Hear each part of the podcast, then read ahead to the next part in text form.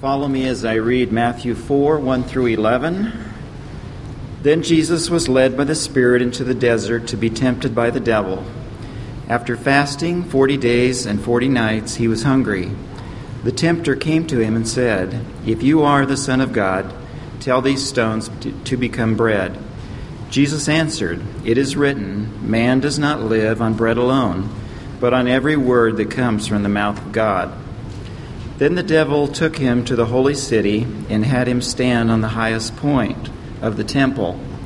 If you are the Son of God, he said, throw yourself down, for it is written, He will command His angels concerning you, and they will lift you up in their hands, so that you will not strike your foot against a stone. Jesus answered him, It is also written, Do not put the Lord your God to the test. Again, the devil took him to a very high mountain and showed him all the kingdoms of the world in their splendor. All this I will give to you, he said, if you will bow down and worship me. Jesus said to him, Away from me, Satan, for it is written, Worship the Lord your God and serve him only. Then the devil left him, and the angels came and attended him. My, my interest in that passage uh, the temptation of Jesus uh, in the wilderness at the hands of Satan uh, goes back a long time. This was like my first favorite Bible story. Um, when I was a little kid, my parents had this children's Bible called the Illustrated Children's Bible. I tried to find a picture of it, but couldn't. I remember it was a, it was a big hardback thing. It was kind of brown. There were camels on the front, like the wise men riding camels, and and inside that Bible, there was, there was this illustration, and that is the illustration.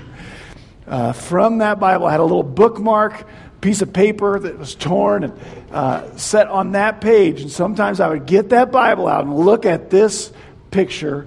Uh, this was the illustration of the temptation of Jesus. Uh, and, and I knew, I don't know how many times I looked at that picture, but when I was looking for, looking for it on the internet this week, it didn't take me a second to realize that was the one. I looked at it a million times. I recognize, the, of course, very European blonde haired Jesus uh, wearing the obligatory white robe and the blue sash. Uh, and uh, he's sending away, you know, he looks pretty good for having not eaten for 40 days, doesn't he? Um, and he's sending away a rather dejected looking Satan. You know, he looks like he's been dipped in red paint and he's got cloven hoofs and, and, and horns. And I, that's the picture I used to look at when I was a kid. I don't really know why this fascinated me so much. I've always been a competitive guy, even as a little feller. And so I think kind of the one on one showdown nature of this appealed to me. Um, I didn't understand the story. I can't even tell you that I actually read the text that was on the page. I just looked at the picture a lot. Which is maybe why I stopped reading my Bible later, because once I got to Bibles without pictures in it, I didn't open them nearly as much until I was much older. But I've liked this passage for a long time. I even wrote my thesis in seminary about this passage. Uh, it is it's fascinating on a number of different levels. Could, we could probably study this thing for about a month, but I promise we won't. And I'll try not to bore you with too many details this morning. But this, this passage shows us how the tempter, our adversary, the devil, came to try and tempt the Lord Jesus to sin.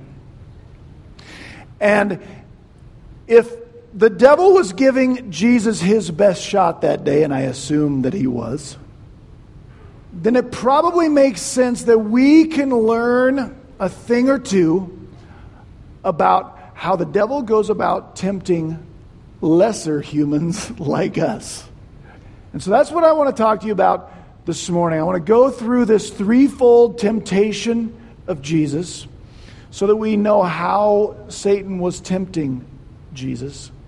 And I want to spend a little bit of time discussing what I think that means for us so that we can recognize temptation when we're being tempted.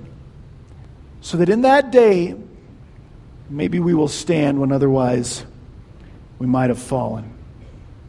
We get the background for this temptation in the first two verses. It's been a couple weeks uh, since we studied Matthew, but the last thing that happened in Matthew is Jesus was baptized.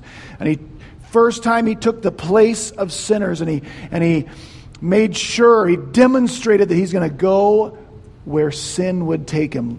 First in the waters of baptism and of course at the end on the cross. And as soon as he's baptized, God announces, This is my son in whom I'm well pleased. The heavens were ripped open. And then immediately, we get this story. In verse 1, we're told that Jesus was led by the Spirit out into the wilderness. And there's a purpose statement here. Why did the Spirit leave Jesus, lead Jesus out into the wilderness? For the purpose of, in order to be tempted by the devil. And we learn a couple things from this setup. First, it's out the wilderness. If your Bible says desert, it's just a word that means place where nobody lives. So it's a very desolate area. But second, and I think more importantly, we learn this. This what happens today in this passage, this is not what Jesus would have picked to spend this 40 days doing if it were just on his own. This wasn't his idea. He was led by the Spirit out there. And here's what that tells. I don't know how this looked or how overt this was. I don't know if that, when the Spirit came down like a dove on Jesus and then just grabbed him by the hand and flew him out there. But here's what I know. Somehow God, through the Holy Spirit, let Jesus know you need to come out here and go through this uncomfortable 40 day stretch.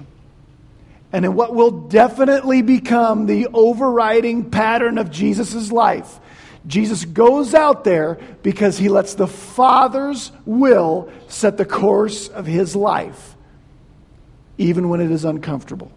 And we see that before the temptation even starts. That's how Jesus is going to answer every temptation. The Father's will sets the course of my life. Otherwise, I wouldn't even be out here. Who signs up to go out in the desert and starve half to death for 40 days? Jesus does that because, for whatever reason, it's what the Father willed.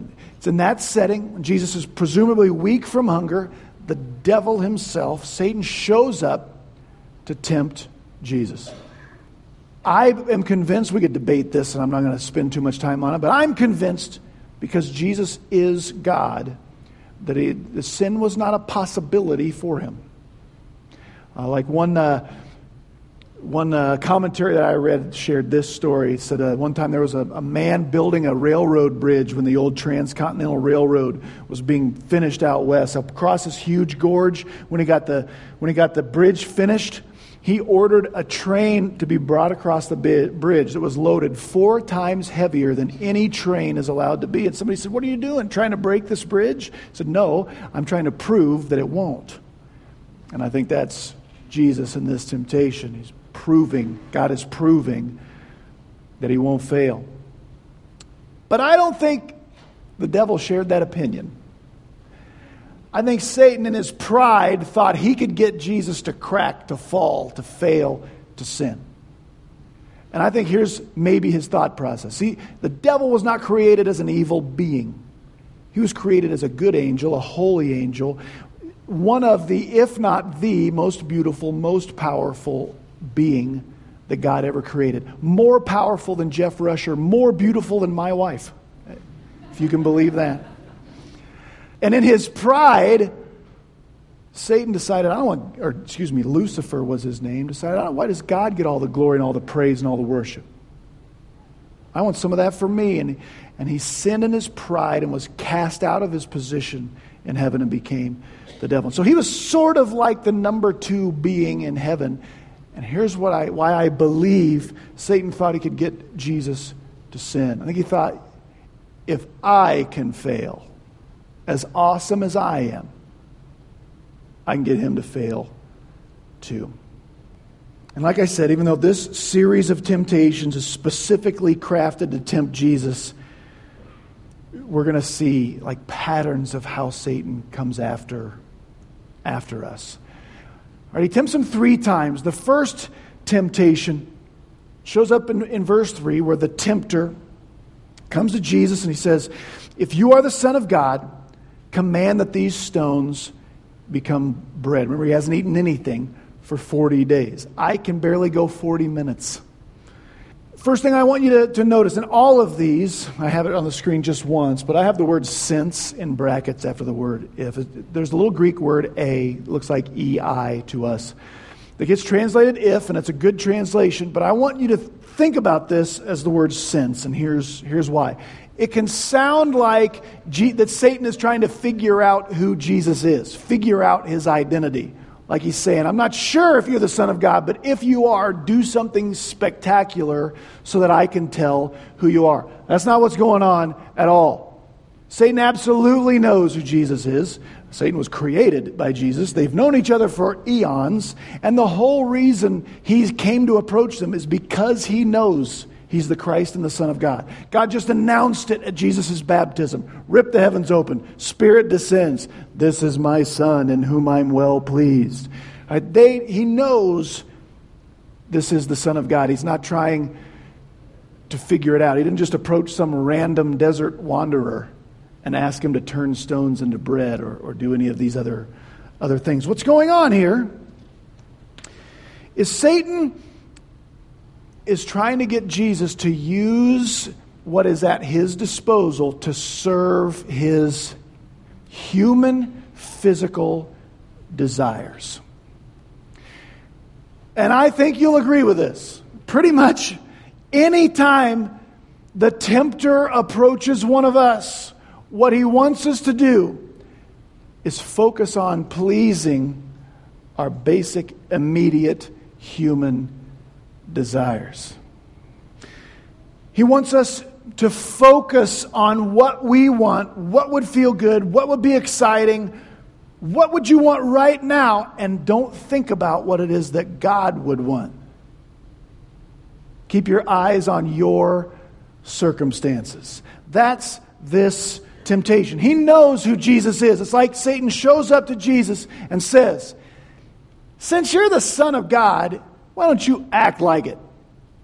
This whole human suffering thing you got going on is beneath you.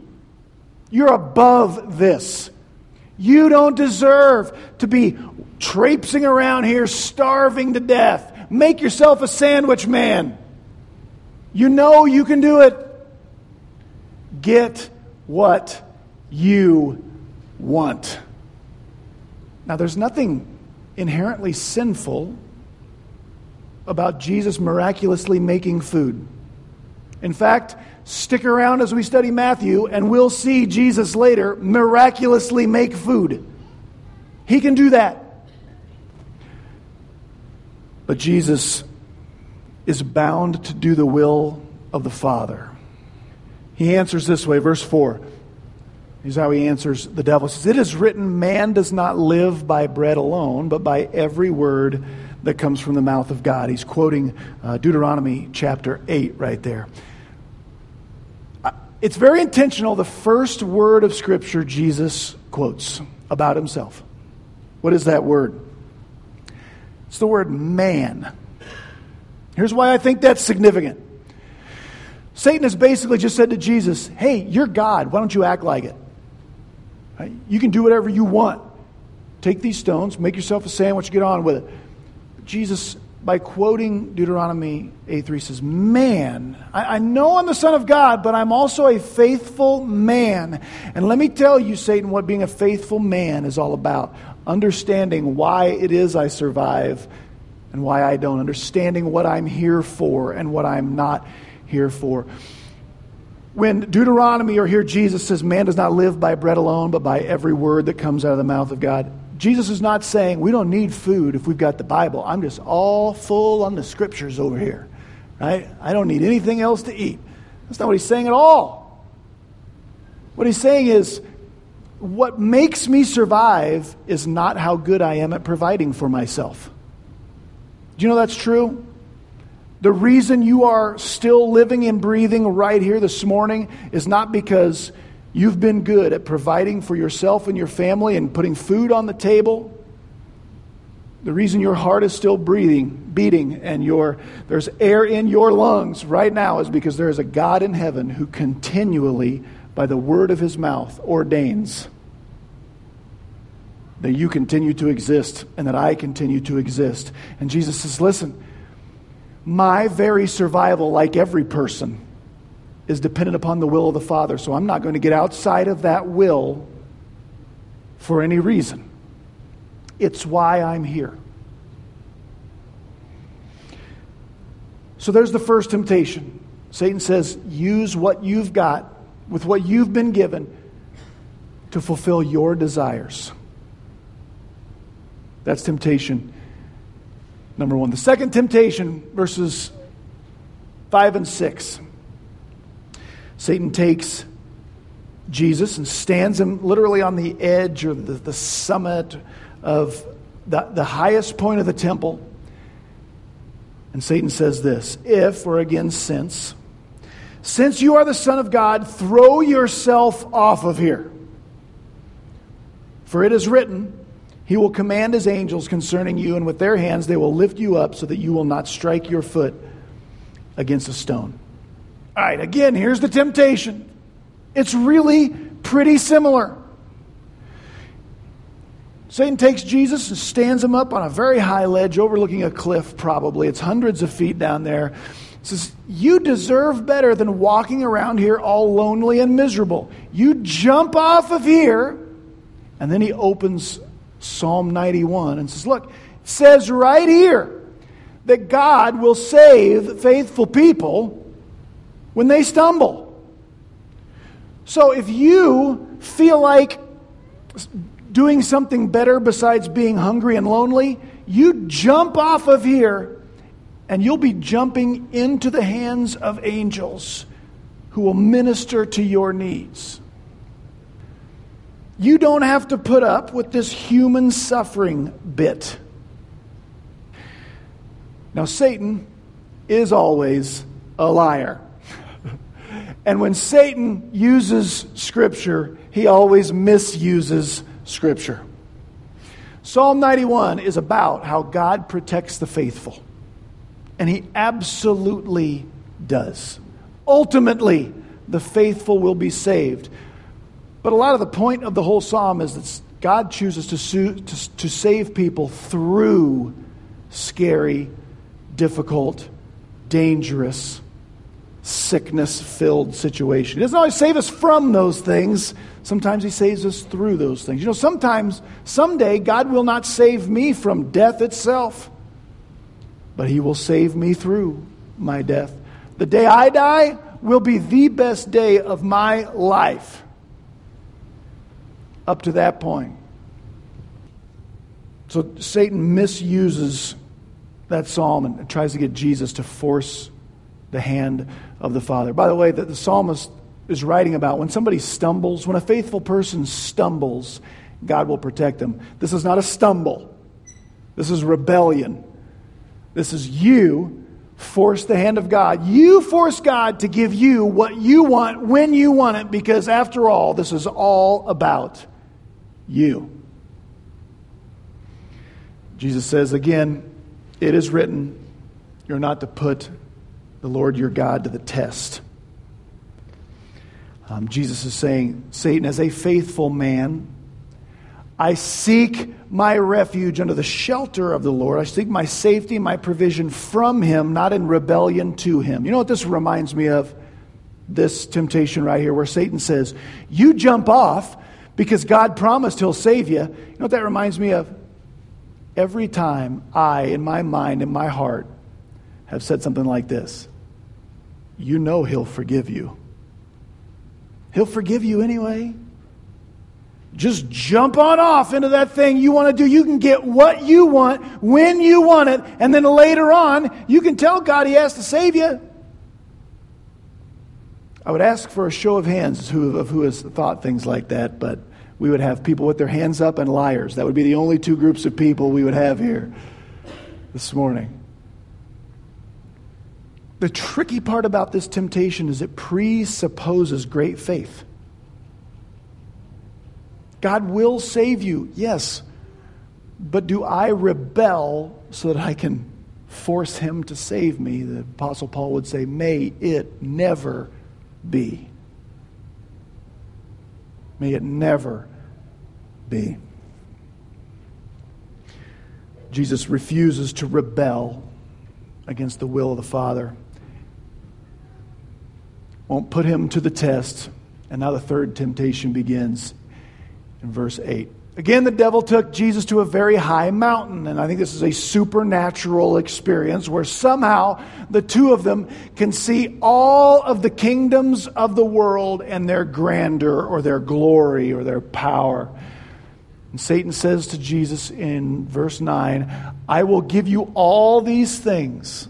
I will give you control over the kingdoms of the earth if you'll bow to me, if you'll worship me. Now, the first thing I'd like to offer about this temptation is I believe Satan's offer, at least in one sense, to be a legitimate offer. When Satan says, I can give you authority over all of the kingdoms of the earth, I think that's a legitimate offer because that's Satan's to give away. Uh, the scriptures call Satan the God of this world, lowercase g, not a capital G, God. Jesus himself called Satan the ruler of this world. See, God created mankind to be the ruler of this world. And when, when we fell into sin, we handed over authority of the kingdoms of this world to the one who tempted us to sin. And for a temporary time, in some way, even though everything is under God's ultimate authority, Satan is the ruler of this world. And so Satan says, Hey, I, I can give you back that authority that was lost at the fall if you worship me. What's tricky about this is Satan is only offering to give to Jesus something the Father has already offered to give to Jesus. We could go to Psalm 2. We won't turn there, but in Psalm 2, God, the Father, tells the Messiah, promises the Messiah who will show up one day, and we know it's Jesus. Ask me, and I will give you the kingdoms of the earth as your inheritance. I'll give you the very ends of the earth as your personal property. And so Satan, on one sense, is like, listen, God is, the Father's going to give you this anyway. Why wait? Just one little bow to me, and I can give you everything that the Father promised to give you, only I can give it to you right now. And the unspoken part of this temptation is this Satan says, I can give you what the Father promised. Not only, not only without the wait, but without the loneliness that's going to characterize your life, Jesus. Without the embarrassment and rejection that's going to characterize your ministry. Without the pain and the humiliation and the agony of the cross. One little bow right now. I'll give you what God promised immediately. Now, I know if I've mentioned this, but Satan's a liar. Satan's a counterfeiter. You know what a counterfeiter does? Satan is the great counterfeiter. A counterfeiter makes something that looks valuable, but it's really trash. Right? Satan's a great counterfeiter. He shows them the kingdoms of the world and says, I can give you this. And at least in one sense, that's true. But that would be a counterfeit of what God has promised to give Jesus. The end of this book, after Jesus has walked the lonely, painful, humiliating road that would be his life. And he goes all the way to the cross and he bears the sin of the world on his shoulders. And the Father turns away and breaks fellowship momentarily with his Son and he dies for sin, and then he rises again. He comes back, he meets his disciples at the very end of this book. You know what Jesus says about what Satan promised him here? Satan says, You bow to me, and I'll give you authority over the kingdoms of this earth. After the cross, Jesus shows up to his disciples and announces this All authority, where? All authority in heaven and on earth has been given to me. After Jesus is faithful, goes to the cross, fulfills his mission, he doesn't just get what Satan offered temporary control over fallen earthly kingdoms which are going to burn. He gets eternal authority over everything in heaven and everything on earth, just for all eternity. You see how Satan offers a cheap counterfeit of what God offers? But Satan always offers his counterfeit immediately and more easily because it's cheap.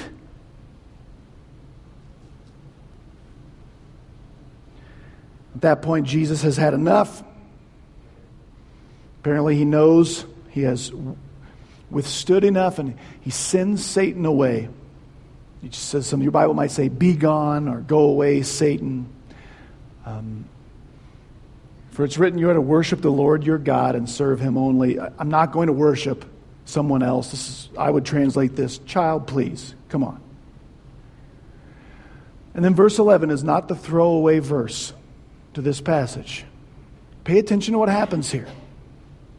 Verse 11 says, Then the devil left because Jesus is the creator God and Satan has no choice but to obey him. He volunteered for this, he wasn't bullied into this. He says, Then the devil left him, and what happened? Angels came and began, and began ministering to Jesus' needs.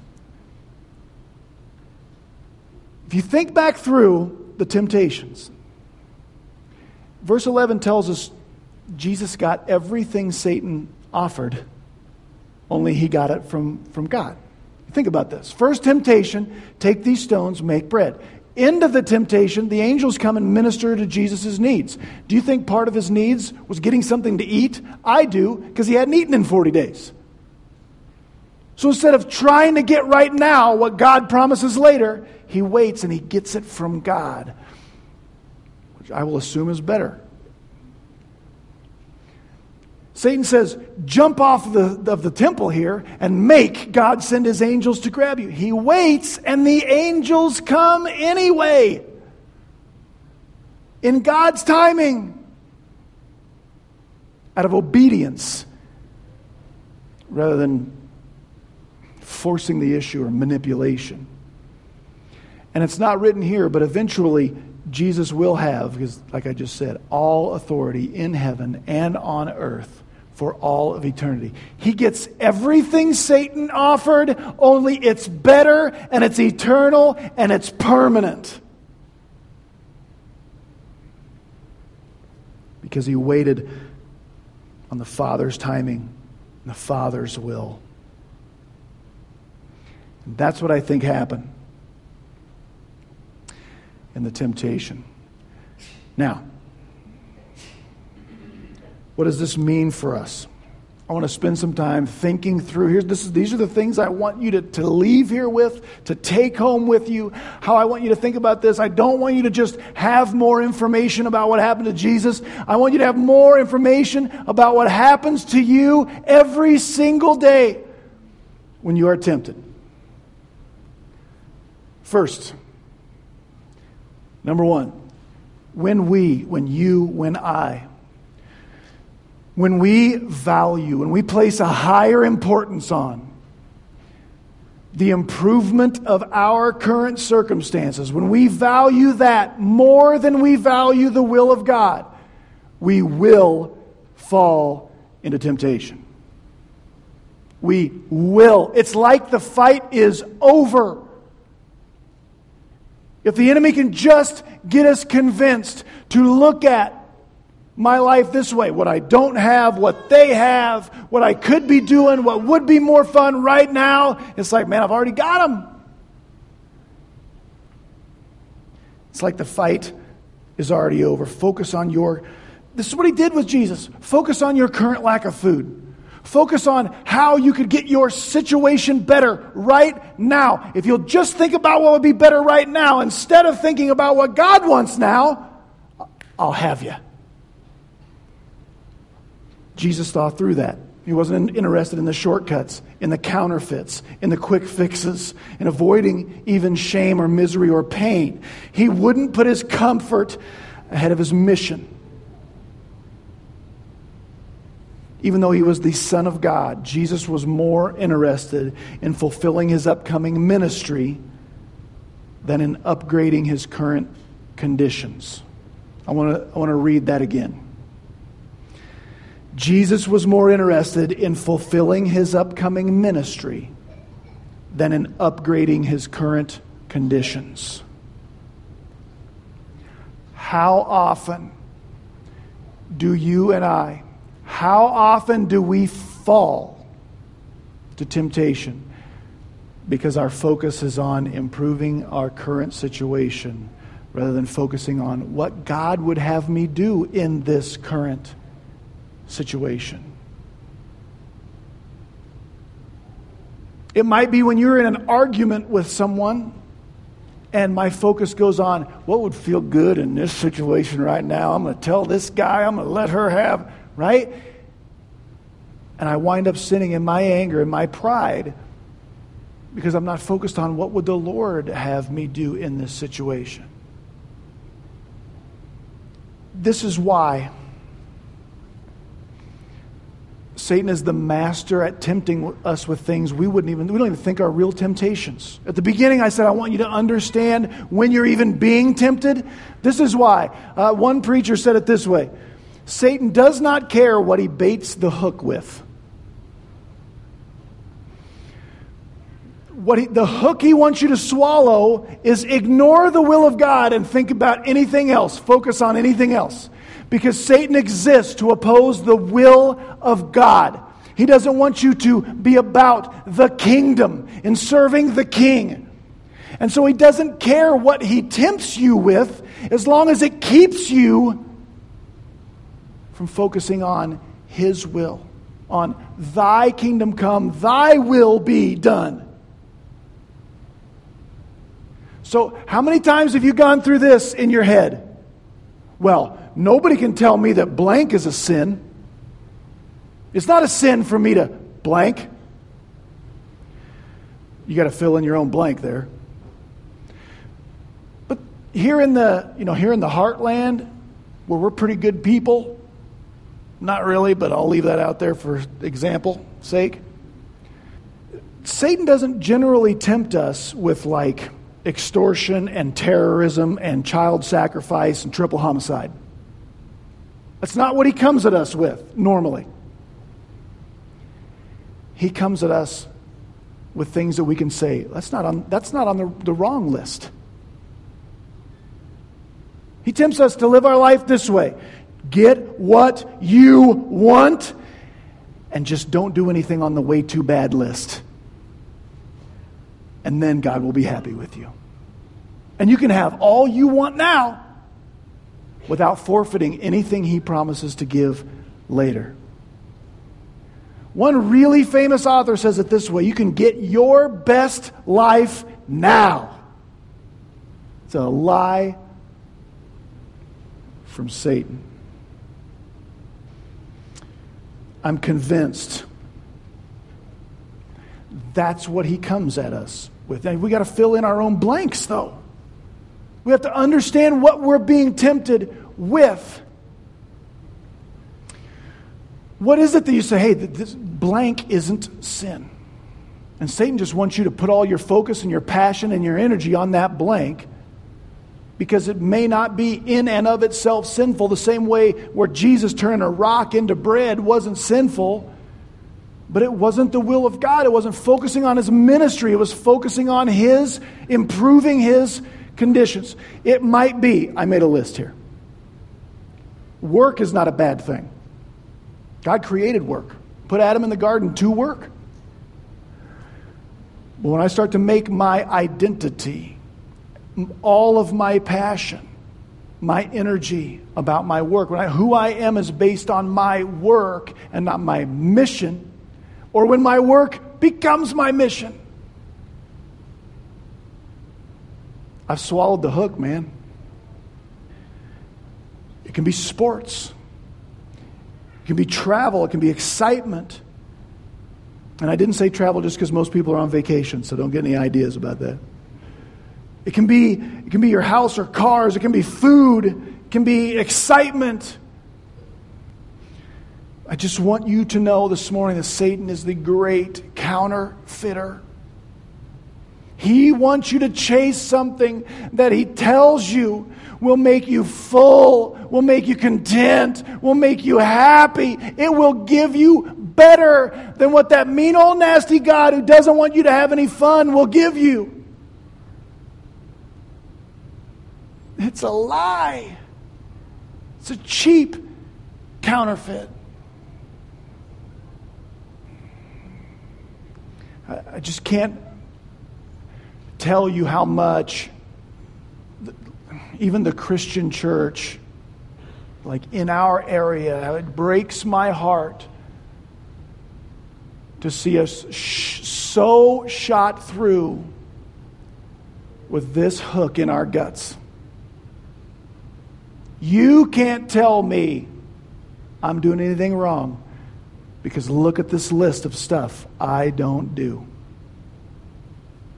I, say it this way to make it memorable. Just because I'm not doing anything wrong does not mean I'm doing everything right.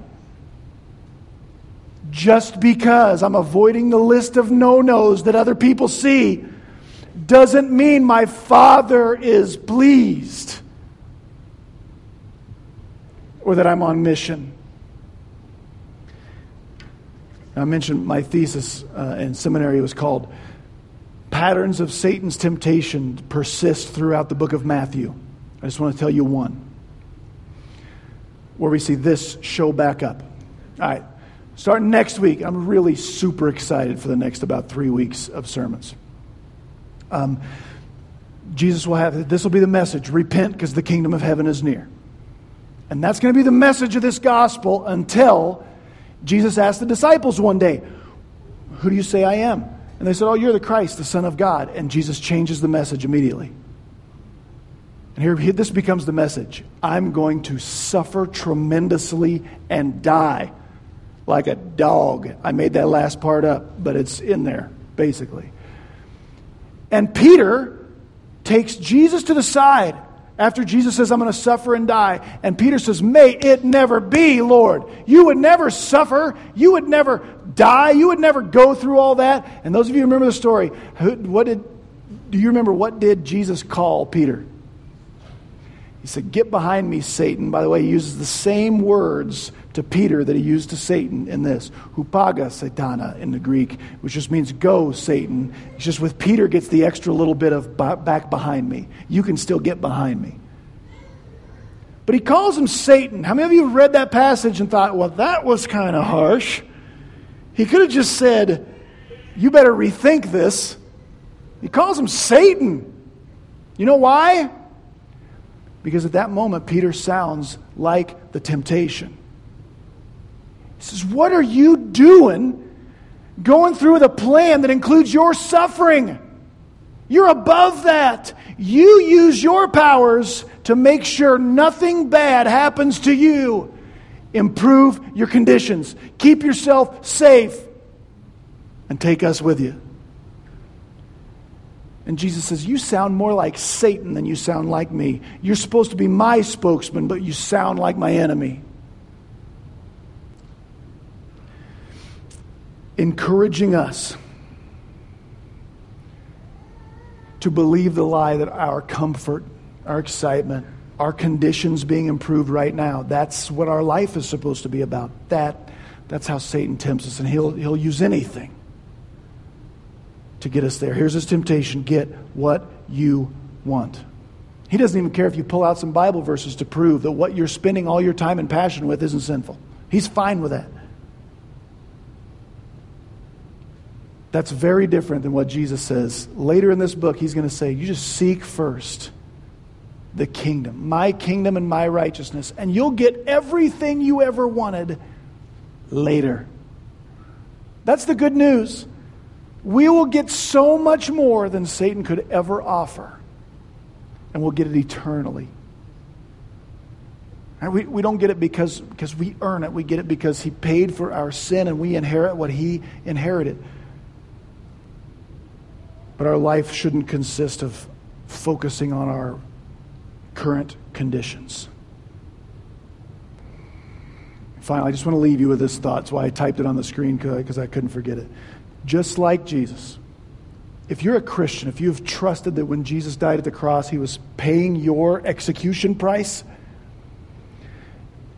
every Christian will have all of eternity to enjoy living conditions better than we could ever imagine. Our circumstances will be better than perfect that this world could offer. Just like Jesus, but we have, we have work to do first. And I can't tell you what God's will for you is, especially in a, a good sized group. But I know we're supposed to be asking, we're supposed to be looking for it. And I'd be willing to bet that it involves other people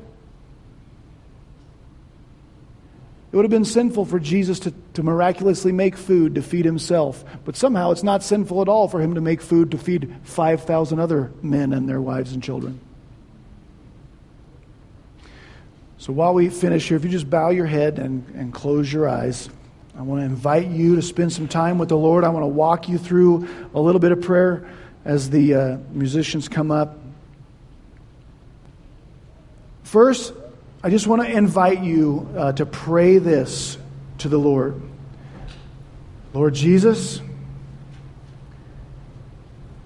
would you show me what Satan uses to bait the hook in my life?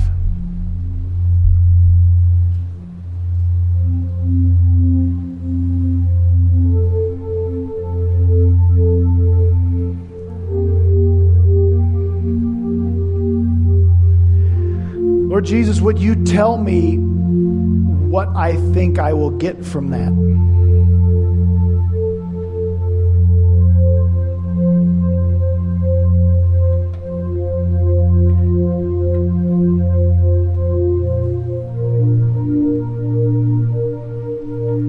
And now, Lord, would you show me what I will get from you? I am faithful and I wait.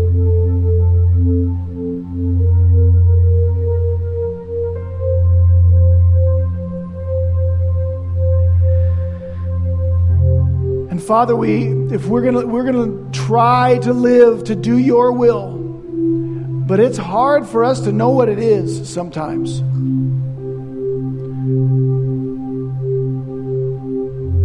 God, if you have shown someone here what Satan baits the hook with, I pray that you would speak to their heart right now. What is it you would replace that with? God, put in someone's heart, put in my heart this morning a, a person you want me to serve. An idea from your will that you would have me pursue.